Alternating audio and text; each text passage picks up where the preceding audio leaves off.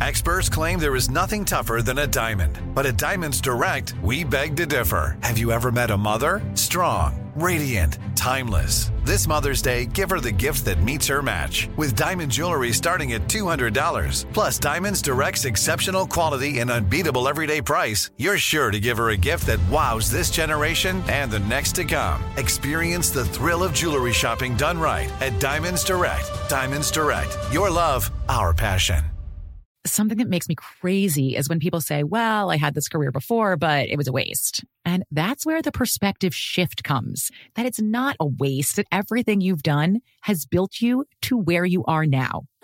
This is She Pivots, the podcast where we explore the inspiring pivots women have made and dig deeper into the personal reasons behind them. Join me, Emily Tish Sussman, every Wednesday on She Pivots.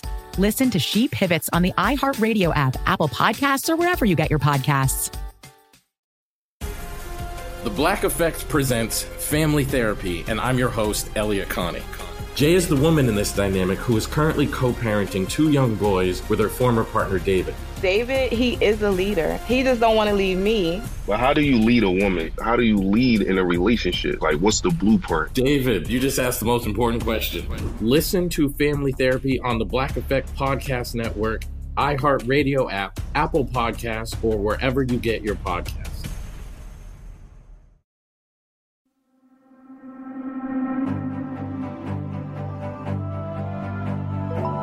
Welcome to the Psychology Podcast, where we give you insights into the mind, brain, behavior, and creativity. I'm Dr. Scott Barry Kaufman, and in each episode, I have a conversation with a guest who will stimulate your mind and give you a greater understanding of yourself, others, and the world we live in. Hopefully, we'll also provide a glimpse into human possibility. Thanks for listening and enjoy the podcast.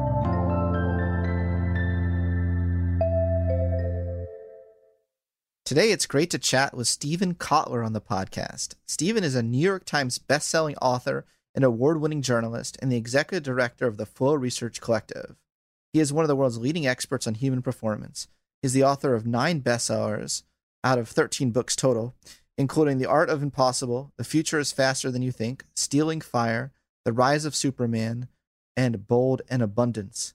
His work has been nominated for two Pulitzer Prizes translated into over 40 languages and appeared in over 100 publications, including the New York Times Magazine, Wired, Atlantic Monthly, Time, and the Harvard Business Review. Steven is also the co host of Flow Research Collective Radio. Along with his wife, author Joy Nicholson, he's the co founder of the Rancho de Chihuahua Hospice and Special Needs Dog Sanctuary. Steven, what a true pleasure this is going to be to chat with you today. God, it's great to be with you. This book that you've published, first of all, congratulations in a lot of ways, would you say it's kind of like your magnum opus? Would that be fair to say that up to this point? Inadvert, like I've been, th- you brought that up a while ago, a month, two months ago. You asked me a similar question, and I've literally been thinking about it ever since because it wasn't intentionally that book, but it is. There's 30 years of research. My all everything I've studied over the past, like in my entire professional career, it's in there. Is in is in there. Yeah, and I didn't actually realize it until you when you said that because I think you used the word magnum opus or something like that. I was sort of like stunned by that. I was like, really, huh? What's he looking at? And I looked, and I was like, oh crap, he's right. It's kind of right. How is it not? Is is the question? Yeah, no, I, I, no, I actually think, I actually think you're, uh, you know, better or worse, right? I think, I think if you do be a magnum opus, that the world has to like it first, or something like that. So that that's still debatable, I guess. It is 30 years of research, right? 30 years of psychology and neuroscience, and and and my own, you know, weird weirdness turned into one thing. Yeah, for sure. So yeah, huge congratulations, and I wish it a, a great success. It, but just tracing the the development of your own thinking about this topic, because you, you know, you wrote about extreme sports. And then you you expanded and you you looked at everyone and how can everyone the person who's not uh, trying to be an extreme sports athlete but how in their daily life can they kind of get into that very similar flow state right? And then this one is even broader than flow. It's it's high performance more broadly and all the many different facets and things that interweave with that. How's your own thinking on this topic changed your whole thinking on human potential i would say most broadly how has that changed since you first started writing about this topic a good hard question so i think when i think about what went into the art of impossible there are like three or four sort of developmental stages, problems I was trying to solve, questions I was trying to answer. One of them is the was was because flow as a state of optimal performance amplifies motivation and grit and productivity and creativity and learn all these subcategories. I, if I wanted to be an expert at flow, I had to understand how do these things work and how do they relate to flow. And, you know, there's millions of experts in each of those subcategories. You're one of the world's leading experts on creativity. You've probably forgotten more about creativity than I'm ever going to know. But the one thing that I managed to notice is that when you're looking at all this stuff, because it's flow and it captures all of it, you're like, oh, wow, it's all a system. It's a sequence. It's a process. Of course it is. We're biological organisms, and all of these components are linked together and they're meant to work together and they're work, meant to work, apparently, by the science in a particular order, et cetera, et cetera. That was that took a really that's a weird perspective and it took a while to sort of develop that i was at that all these components that tons of people were looking at and, and sort of writing books about, right? They're great books on focus and grit and flow and creativity and learn all that stuff. That they were all part of one system. That was it. That emerged over time. Was part one. And the second thing that emerged over time that was very complementary was the idea that, you know, I, have been training people in flow and, and how to utilize flow for, for a lot of years, 20 years at this point, some very, very long period of time. And I've trained a tremendous amount of people. And flow is, you know, when you start with the neuroscience, it's kind of remarkably easy to train, but it is not that that heightened amount of flow that you can get people in their life.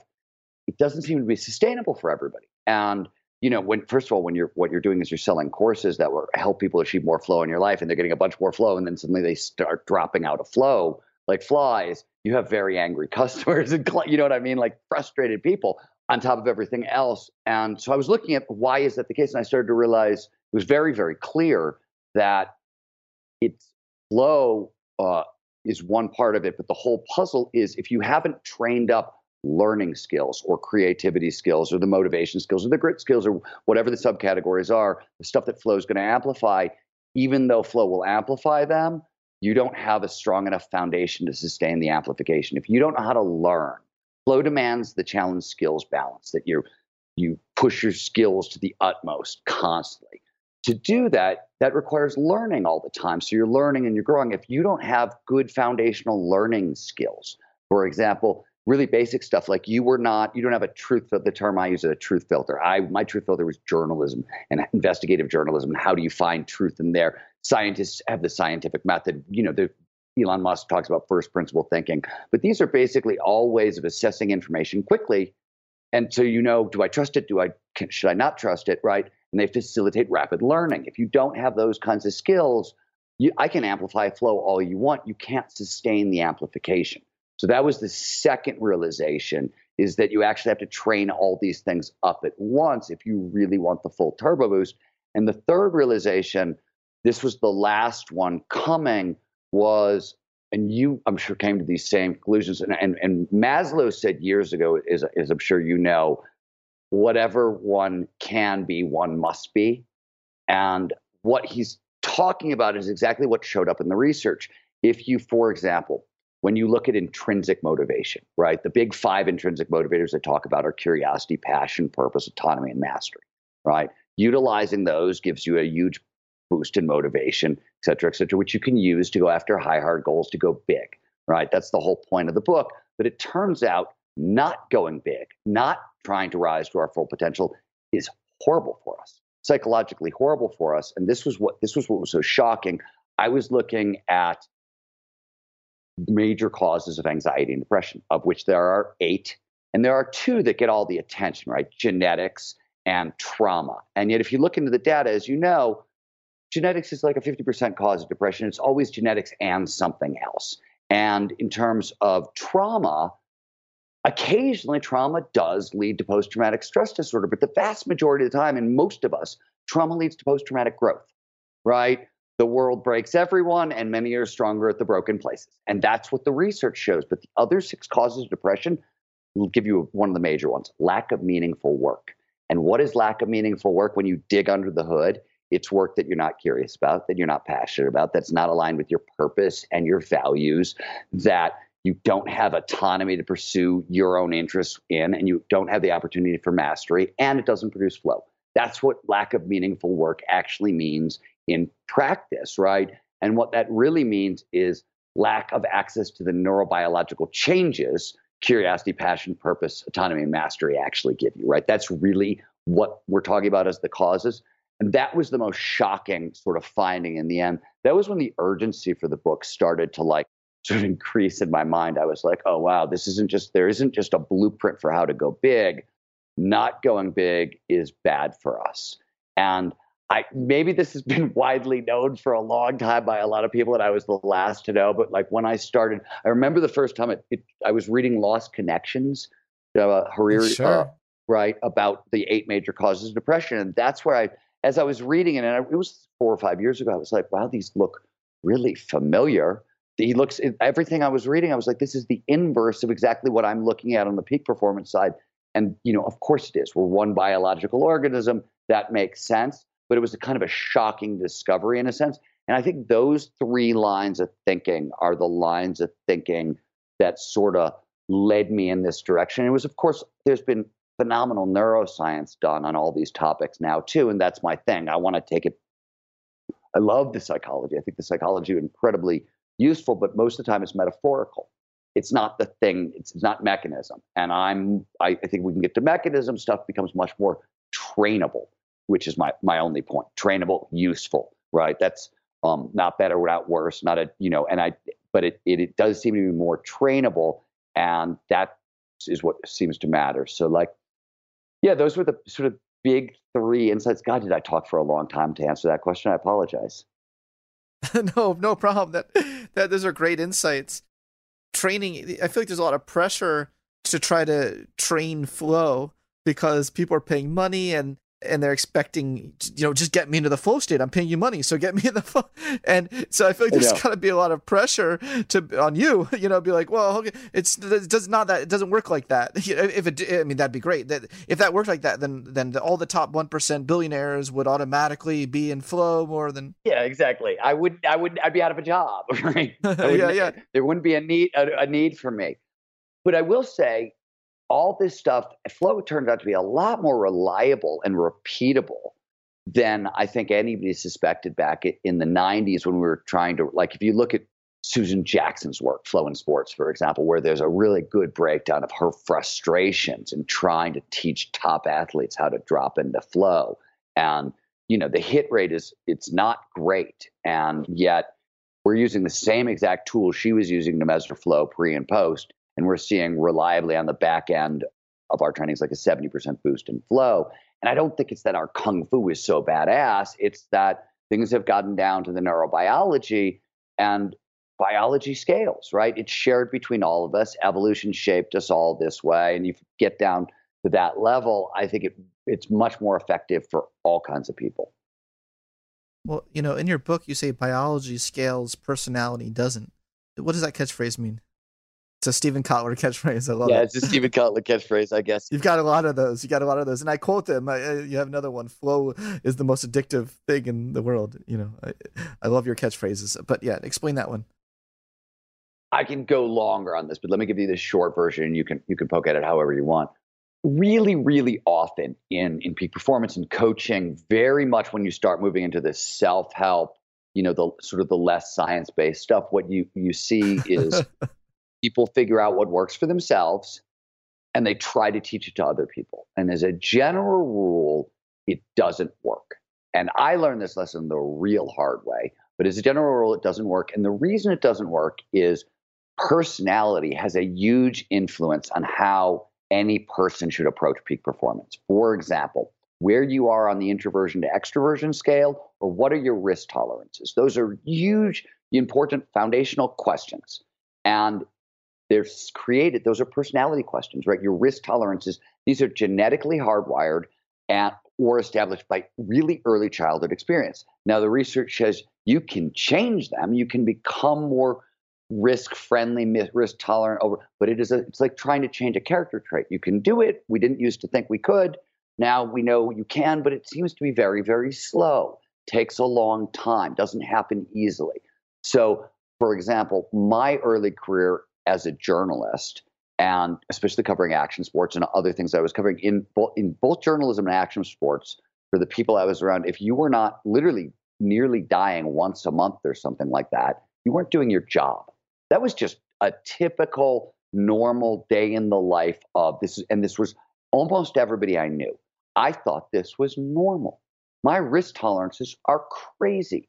So when I learned a little bit about flow and peak performance and got cocky and you know, I, I like people believe me. I had a, I was writing for a blog for Psychology Today. I had books on the New York Times. You know, people believed me, and I was trying to teach people this is what worked for me. Do this, do this, do this. I put a guy in the hospital. I nearly caused a divorce. I, one of my friends still isn't talking to me. It's been 20 years. Like it was, a, I made a mess of people's lives, and I was really, I was like, what the hell went wrong? Because this stuff, I knew this stuff worked so well, and that was where that insight sort of came from. I was like, whoa, personality, there's too much stuff that is individual that affects how you make foundational peak performance decisions.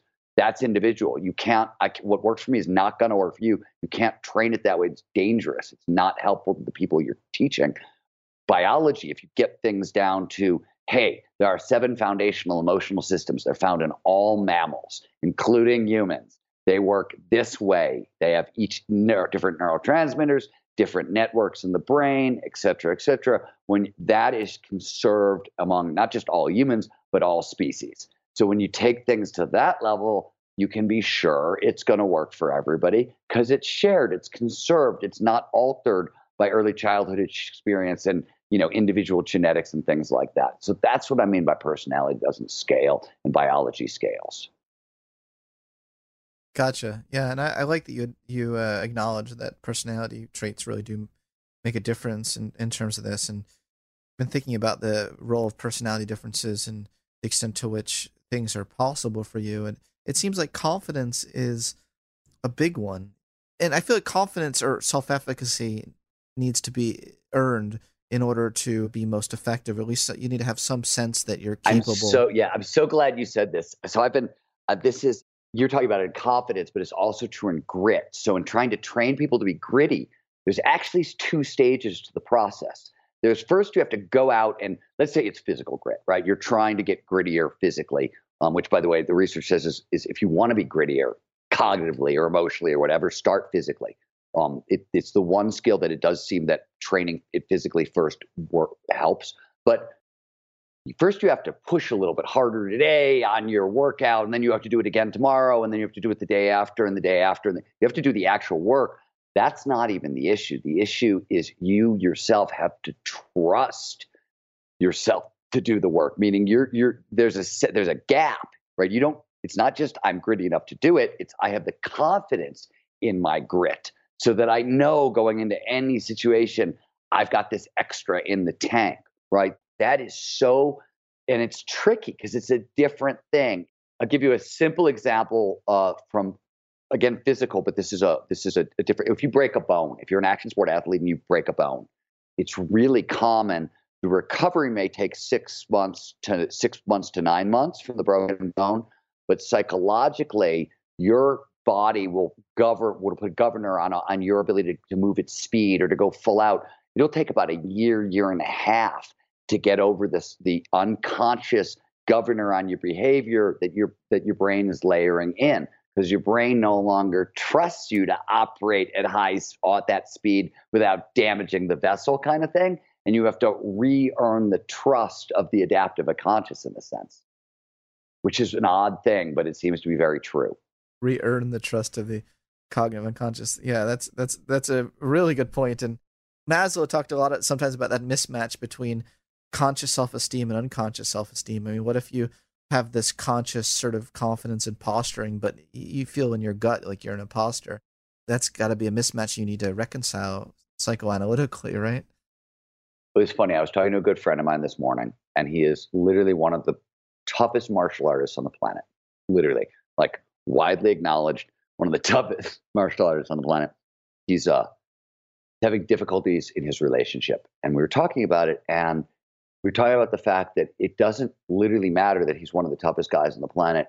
When he gets in a fight with his girlfriend, he's the you know the five year old kid who got bullied at home and bullied at school and he became one of the toughest guys on the planet in reaction to that. But when he's in that argument he doesn't feel like a super powerful human being which he literally is by any like any clear measurement device. He's literally a five year old kid and we all like we know this. This is that you know navy seal that famous greek saying that the navy seals live by which is we don't rise to the level of occasion we sink to the level of our training and it's because what you know what I mean. I turn up the norepinephrine in your brain. I make you more fearful, more anxious. Your brain goes, "Oh, problem. I want simple solutions. What what worked back when I was five? Okay, let's go for that." And that's essentially what we're up against, right? And that's what we're trying to like. So when you talk about confidence, it's not all the stuff you build on top of the like the like broken structure that you started with it's literally you got to fix the broken structure you started with because that's the ultimate weak link in the chain. I love that story with the martial artist. I just love that. It was a really crazy. It was. I mean, you know, we were laughing about. It. I've known this guy forever, but he's like, he's like, dude, Google me. People are scared of me, and yet, and I was like, I know. So, what is the difference between lower lower I impossible and capital I impossible? Great question my whole career has been spent essentially studying those moments in time when people accomplish capital I impossible. They did what that which has never been done. I did this in, in action sports. We've been talking about that, but I, you know, in for Wired, the New York Times Magazine, all, a lot of those magazines you listed, my beat was be in the room when sci-fi ideas become science fact technology when the first world's first artificial vision implant is turned on and the very first blind person gets to see again when the first private spaceship leaves earth the thing that nasa said was impossible et cetera et cetera. I was in all those rooms trying to figure out hey how the hell is this possible right? That was that was sort of what i was doing and that's capital i impossible that which has never been done. And it turns out that i didn't meet anybody who set out to accomplish capital I impossible, right? Everybody I met set out to accomplish what I call small I impossible. And that's what Art Impossible is really about. Small I impossible is that which we think is impossible for ourselves, right? The end, the end of our expectations for ourselves. Where's our limit? That, and this could be growing up in Cleveland, Ohio, man. I wanted to be a writer when I was five years old. Cleveland, Ohio was a blue collar steel mill town. I didn't know any writers. I know how you became a writer. I didn't like, other than like putting words together, I could barely even spell. You know what I mean? Like, I didn't have, I had no clue. It was a small I impossible. Why? Because there's no clear path between point A and point B. And statistically, crap odds is six tests, right? What is another small I impossible? Rising out of poverty, overcoming deep trauma, getting, becoming world class at anything you do, getting paid for what you love. In fact, I think the first small I impossible, the longer I've thought about it, I think the first small I impossible, and I think almost everybody solves this one, is getting a first kiss.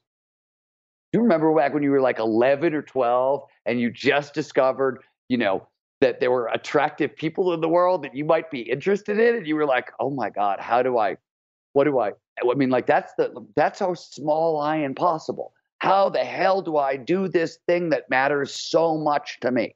right? That's a small I impossible. And the thing that I found over and over and over again, and I'll give you a, a story that exemplifies this in a second, but is that the only way you get to capital I impossible is small I impossible after small I impossible after small I impossible. In fact, when you get to capital I impossible, often for the person on the inside doing it, they don't even notice. To them, it's just what's next. They're just having breakfast. They're doing the thing that's in front of them.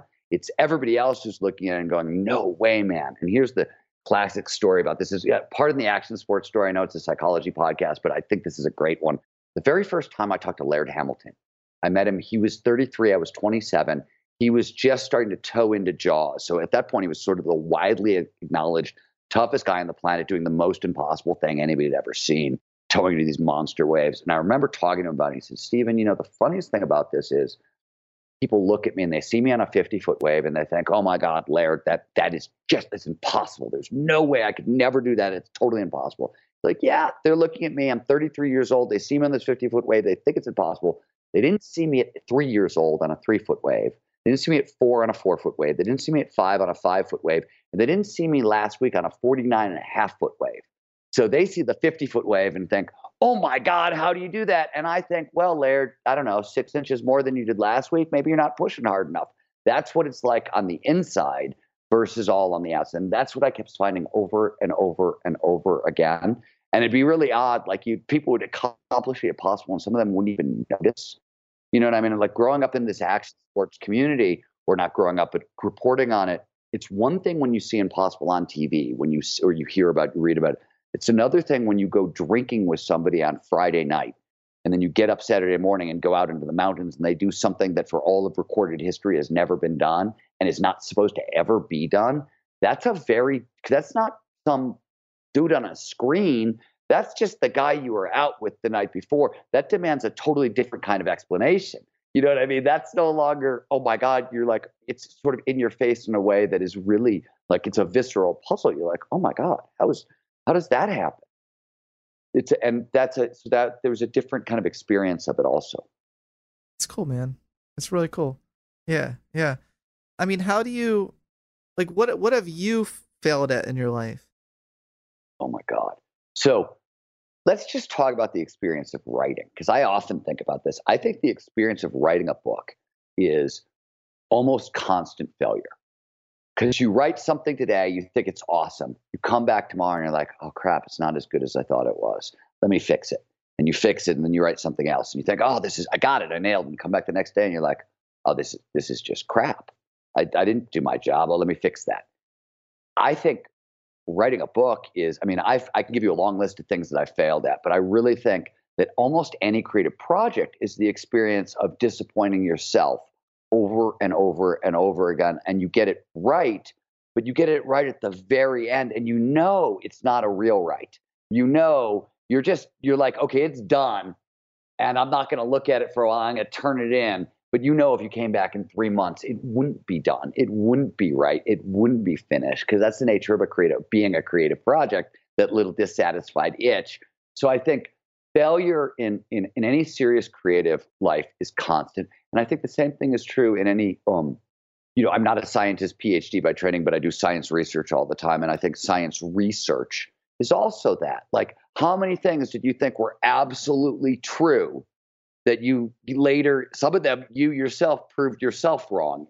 You know what i mean? It's these are both very like humbling. You must sort of look at your failures all the time professions.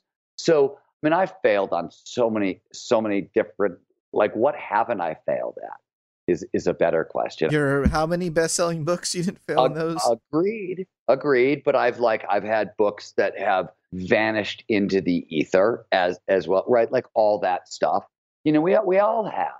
Um, I've had magazine articles that I spent a year working on that got killed at the last minute. You know, that's a that's a crazy thing. You put a year of your life into something, and something happens in the news, and suddenly, you know, the story gets shut down. I mean, over and over and over again. I just don't. I'm very resilient in that, like, whatever you do to me, I'm going to wake up the next day and I'm going to try to take whatever that crap feeling is and I'm going to try to turn it into words. I'm going to do something. How I process pain and anything is by turning it into words, right? And turning it into art. So I say this in, in, in Art of Impossible. I think it's really true. Anybody who's accomplished anything really hard in this life, your passion is your salvation, right? It's where you run to when you need to run. So the good, like, I think my life has been chock a block with failure and so, I, by, by the way, I always say every successful person I've ever met is running away from something just as fast as they're running towards something. And that double motivation is really important. Fear's a great, great, great phenomenal driver. It doesn't feel very good, but it's a great motivator. And so if you can work with it, you can get farther faster for a, a lot of reasons, right? You get fear gives us focus for free. I always create like whenever I write a book, I always have a writing problem in the book that scares me. I'm always doing going after like it's not visible to anybody, you know, from the outside. You would never know it was a challenge I set for myself, but it's, it's something that scares me because I know I'm going to have a little more focus every time I go to write because it, it scares me. a little. Well, it seems like with you, you ha- you pair fear with the confidence to still act, or the or the bravery, shall we say, to still act. I wouldn't say that fear in itself itself is a great motivator. It usually makes people avoid things unless it's paired also with this additional thing? Confidence to act like Or bravery. What? Uh, yeah. So I, I like it's interesting because I've had a lot of conversations in and around bravery. Also, bravery is literally you do it in spite of how it feels. Right. Right. I used to think when I was younger that like courage and bravery meant like the you didn't feel the fear. Like I was like, God, I don't have any courage. I'm not brave. I'm I'm terrified all the time. And it turns out, no, actually, bravery, courage is just about feeling it and doing it anyways. And I'm really good at that. And the only reason I'm really good at that is because I discovered very early on in my career, uh, very, in my life, that on the other side of, of, my fear are all the stuff I want, all like the all the great joys, all of my superpowers, all of that stuff is on the other side of the fear. That's what I know. So I know that like no matter how awful it feels and how awful it feels to go right at it, and it's never easy. And I have no confidence. I have zero, I have very little confidence going into a lot of that stuff. All I know is that to get to where I want to go, I got to go in this direction. I look at fear as a great gift from the universe. I love that. Next, I, the way I talked about it, I've talked about it before, is fear is a compass to me, and I think it's a compass to most top performers. And it's it's for this reason. You just sort of figure out. You're like, oh, it feels terrible, but the thing I really thing I want most is on the other side of this. So I gotta. There's no there's no actual choice, right? Because the running away from it, the shame to me is totally unbearable. The fact that I like can't like didn't go at the thing. I don't like if I fail, I fail. But if I didn't go at it and I chose to live with that awful feeling, that is really difficult for me. That's I, I don't think it's confidence. I think it's that I think living with the fear and the shame is worse. And I know the things I want are on the other side of my fear. This is great. Those two things together. It makes a lot of sense. You know, in a lot of ways, a lot of that comes down to like vision, you know, like imagination. You can clearly see what's on the other side. I don't know. I think there's people differ in their clarity of vision. So it seems it's a little bit that's what you're talking about is clarity of vision. and that is and i think that's a muscle by the way i just want to the thing i want to point out with with vision right and I, I think you'd agree with me on this is it's you know imagination whatever we want to call it creativity it's a muscle and you have to you train yourself to see a little farther out right? See? I know you've been getting fuerte i i, I know about your workout regimen. You know, who I work out I, with. I know who your coach is. I do. And she, she's mean. She's mean. Um in a good way. But the other, she's showing me what's the other side of fear. Yes. And it's really true, right? You start pushing through those things. That's the great, I mean, one of the great lessons of action sports also is it's an environment that forces you to confront really basic fears. Speed. The body doesn't like going above certain speeds because bad things happen. You know what I mean? And et cetera, et cetera. You're up against primal forces, but in a sort of controlled environment. Like you don't get to control everything, but you can sort of can you can dose it right? You can say, okay, I can expose myself to this much, this much, and this much. And that's, you know, there's a whole big chapter in Art of Impossible. And here's, you know, how you go at risk and learn how to work with fear and things like that. I also tell people, you don't want to start here. You don't want, like, there are five layers, six layers of grit that peak performers try to train. Fear is like the fifth one in that I think people really start to work with because you do want the confidence right? You're starting, you pointed to your muscles, right? You want to, if you're training grit and this kind of stuff, you want to start with the physical stuff, very simple, basic physical stuff, because we're physical embodied organisms. And somehow the brain seems to trust that process a little bit more and in a, in a, in a weird way. So, oh, wow, I've got physical grit. Okay, now I can start to develop cognitive grit.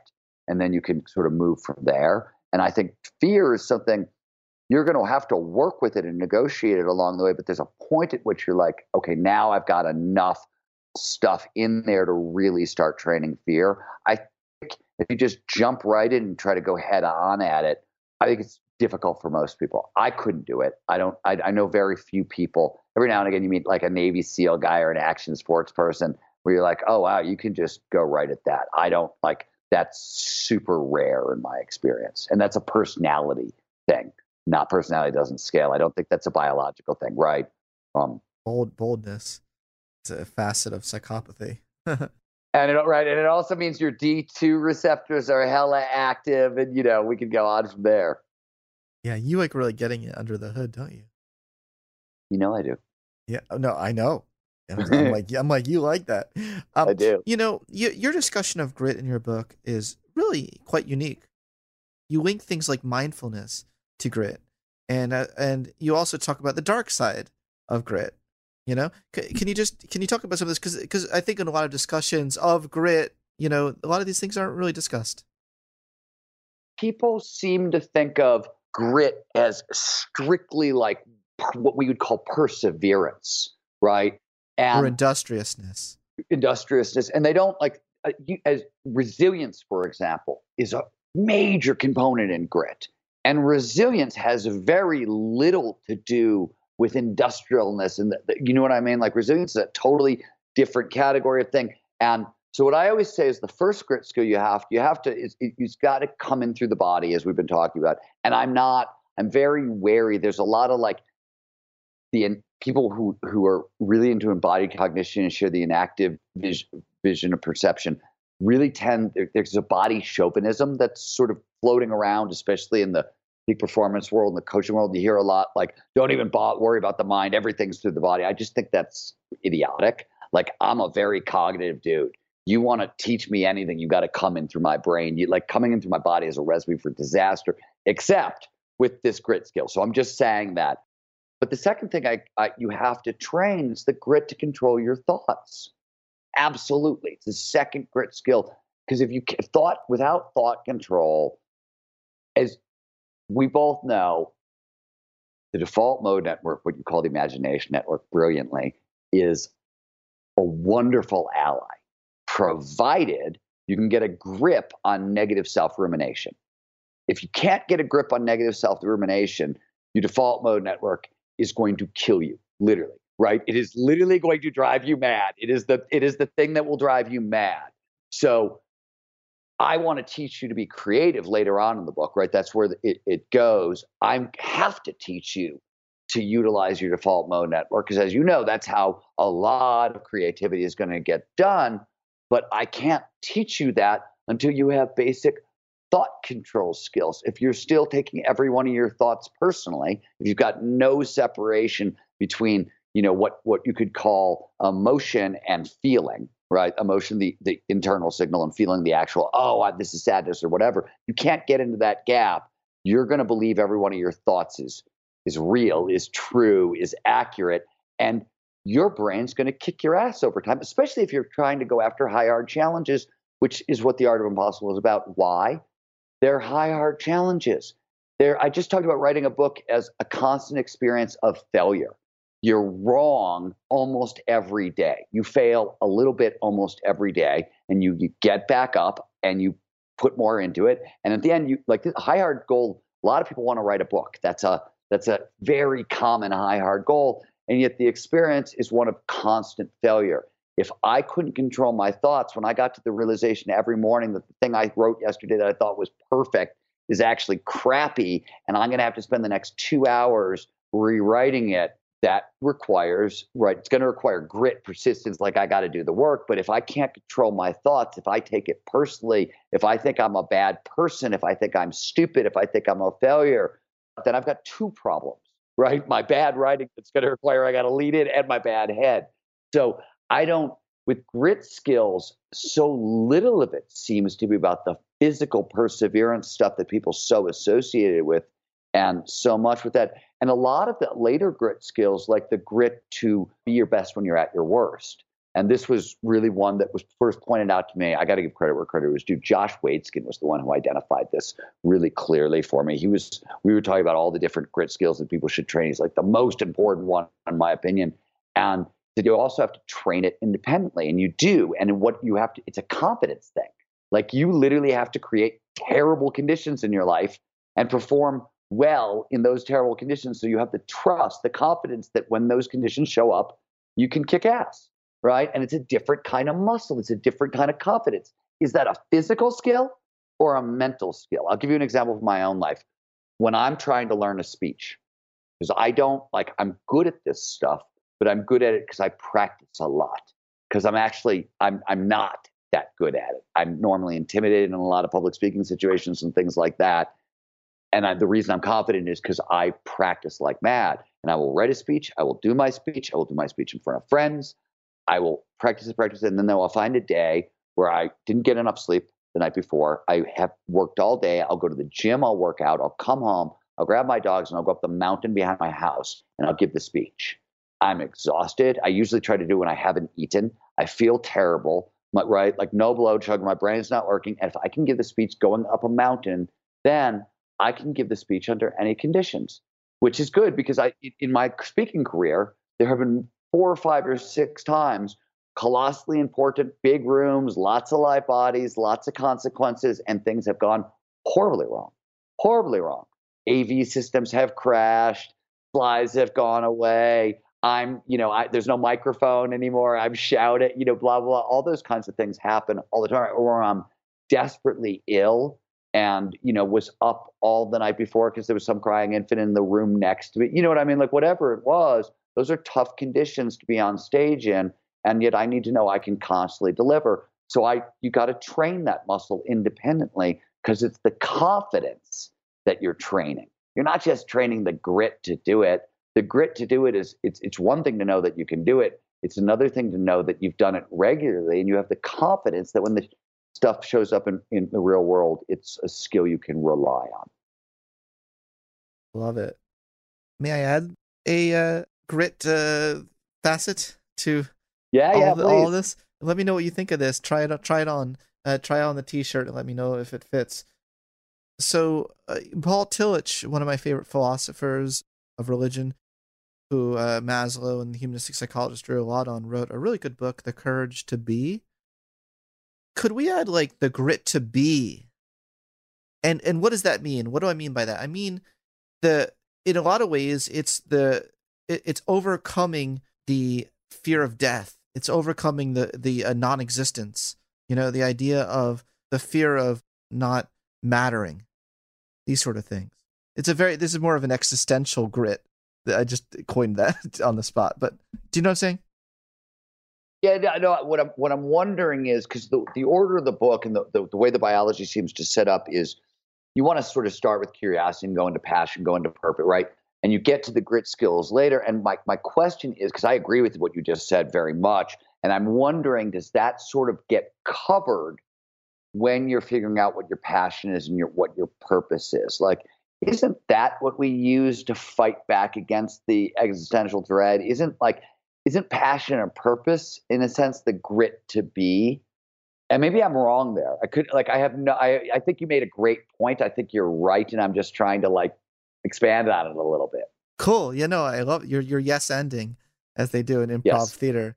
I don't think it's exactly the same thing, but I'm happy. But I'd like to talk about. I want to make sure I talk about passion. You're you're the star of this show today, so uh, any of my you know ideas I have, we can table for a second because I do want to hear your ideas about passion because you make a really good point in your book that passion is not an overnight process, and you actually like to conceptualize it more as pursuing a few of your intersecting curiosities.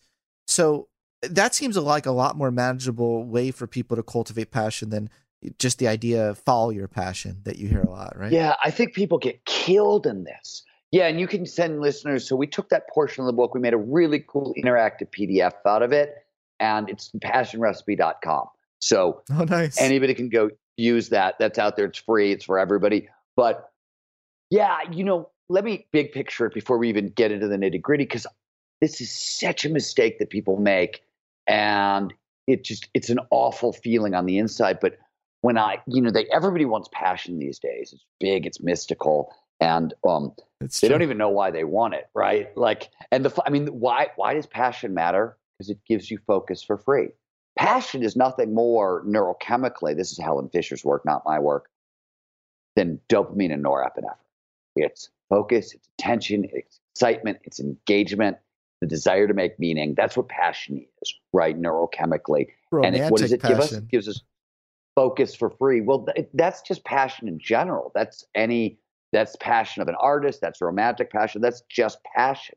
By the way, curiosity is a little bit of norepinephrine and a little bit of dopamine, right? When you say, you know, you stacking curiosity to turn it into passion, all you're doing is really turning up the juice. But all this is besides the point that I wanted to make, which is when people think about passion, if I say, give me an example of athletic passion or something like that, you, you talk to me about LeBron James windmilling in for a dunk over some hapless defender in the finals. And right in the fourth quarter, he's exhausted, there's sweat dripping off of him. That's athletic passion.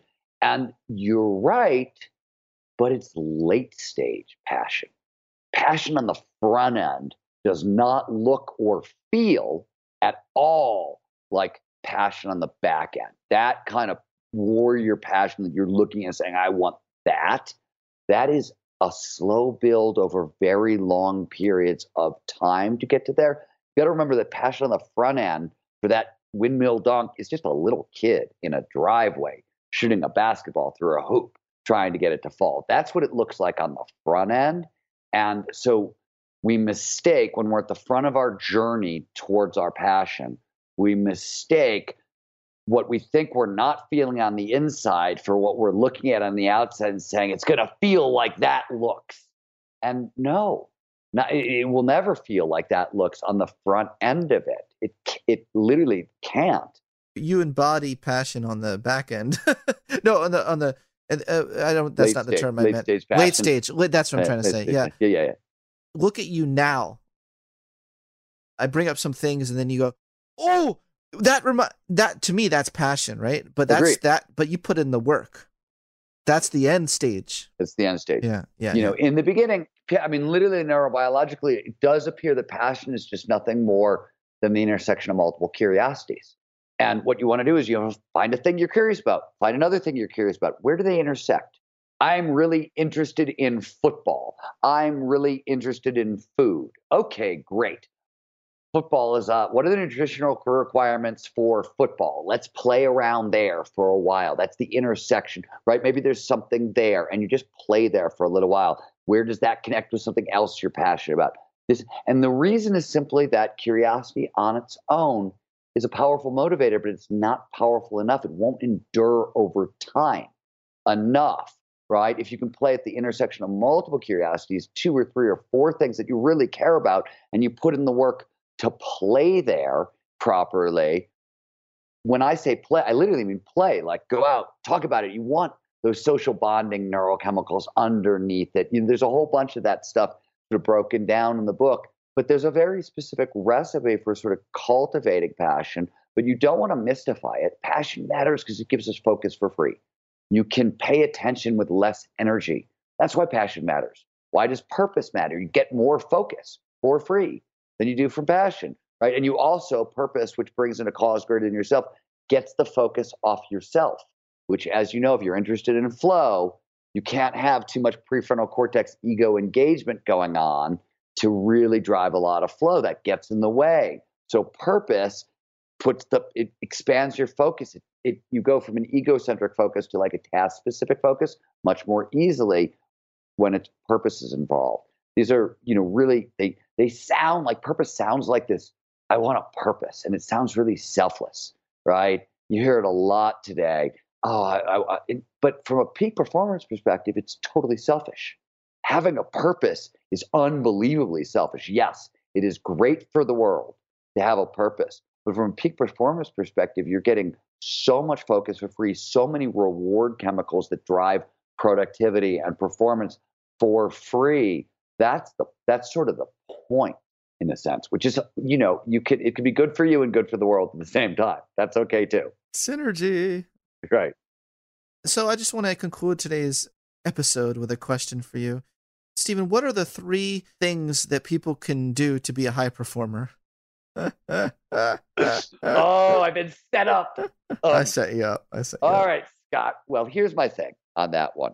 I, you have a know, Steven has a bit of a bee in his bonnet. I, I gotta question. bee in my bonnet. It's not so. It's it's that you know, and this happens a lot. When when I when I give a speech, somebody stands up afterwards invariably, and they ask, "What are the three things I can do Monday morning?" And I usually answer in, um, shall we say, colorful language.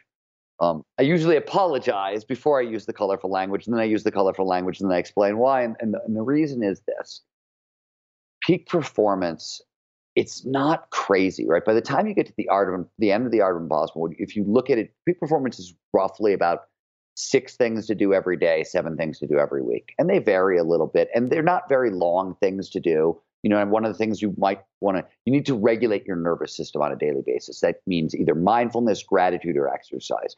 So, right, gratitude is a five-minute gratitude practice, so that's not a big thing to do. That's what I mean, but it's every day right? It's not, that's why there's no three things you can do Monday morning because it's Monday, Tuesday, Wednesday, Thursday, Friday, Saturday, Sunday, repeat. Because the real benefits, the benefits we all want, if you're just patient with yourself and show up and just you do the work, don't worry about the outcomes. Your job is to do the work.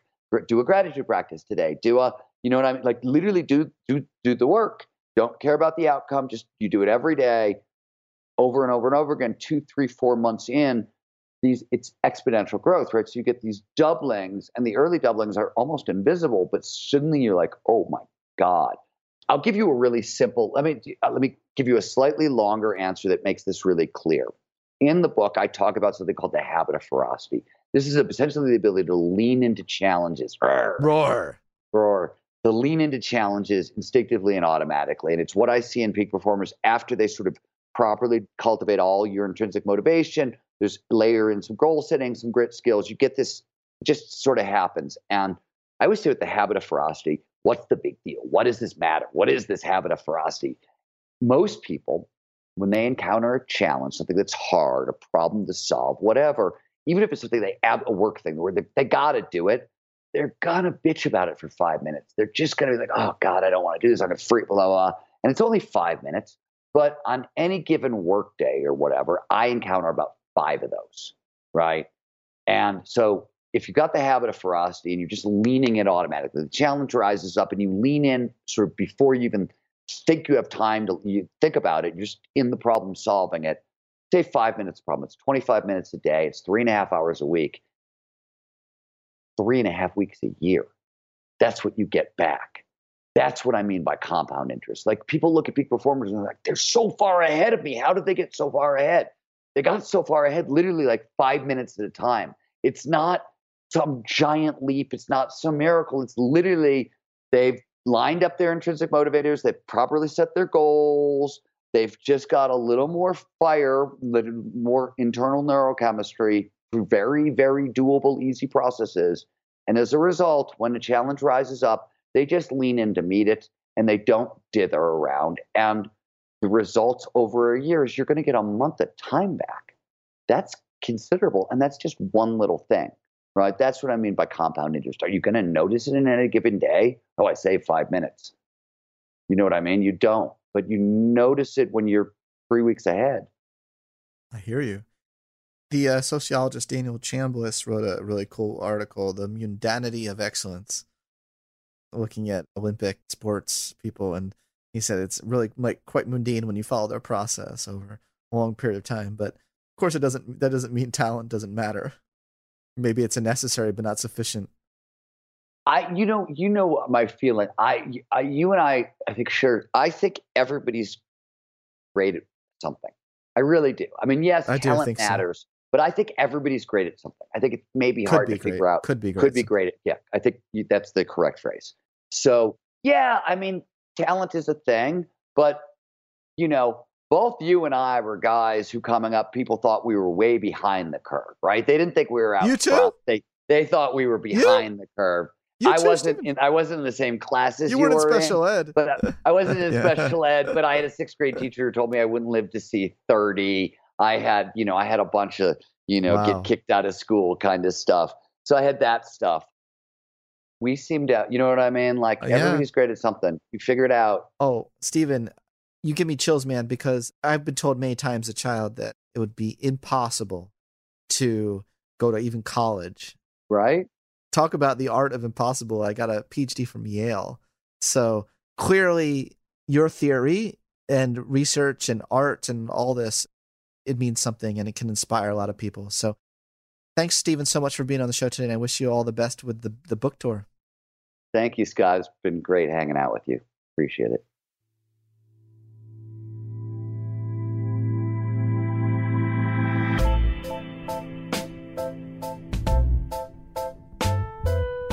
Thanks for listening to this episode of the Psychology Podcast. If you'd like to react in some way to something you heard, I encourage you to join in the discussion at thepsychologypodcast.com. That's thepsychologypodcast.com. Also, please add a rating and review of the podcast on iTunes and subscribe to the Psychology Podcast YouTube channel, as we're really trying to increase our viewership on YouTube. In fact, many of these episodes are in video format on YouTube, so you'll definitely want to check out that channel. Thanks for being such a great supporter of the podcast, and tune in next time for more on the mind, brain, behavior, and creativity.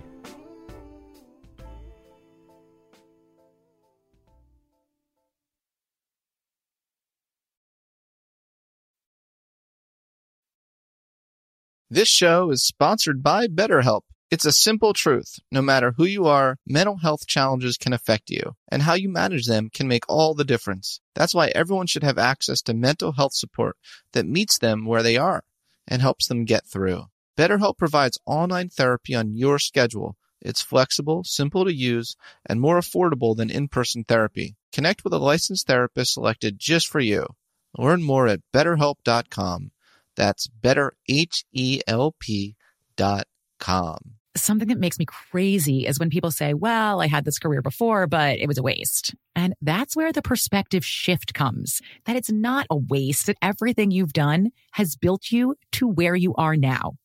This is She Pivots, the podcast where we explore the inspiring pivots women have made and dig deeper into the personal reasons behind them. Join me, Emily Tish Sussman, every Wednesday on She Pivots. Listen to She Pivots on the iHeartRadio app, Apple Podcasts, or wherever you get your podcasts. The Black Effect presents Family Therapy, and I'm your host, Elliott Connie. Jay is the woman in this dynamic who is currently co parenting two young boys with her former partner, David. David, he is a leader. He just don't want to leave me. But how do you lead a woman? How do you lead in a relationship? Like, what's the blueprint? David, you just asked the most important question. Listen to Family Therapy on the Black Effect Podcast Network, iHeartRadio app, Apple Podcasts, or wherever you get your podcasts.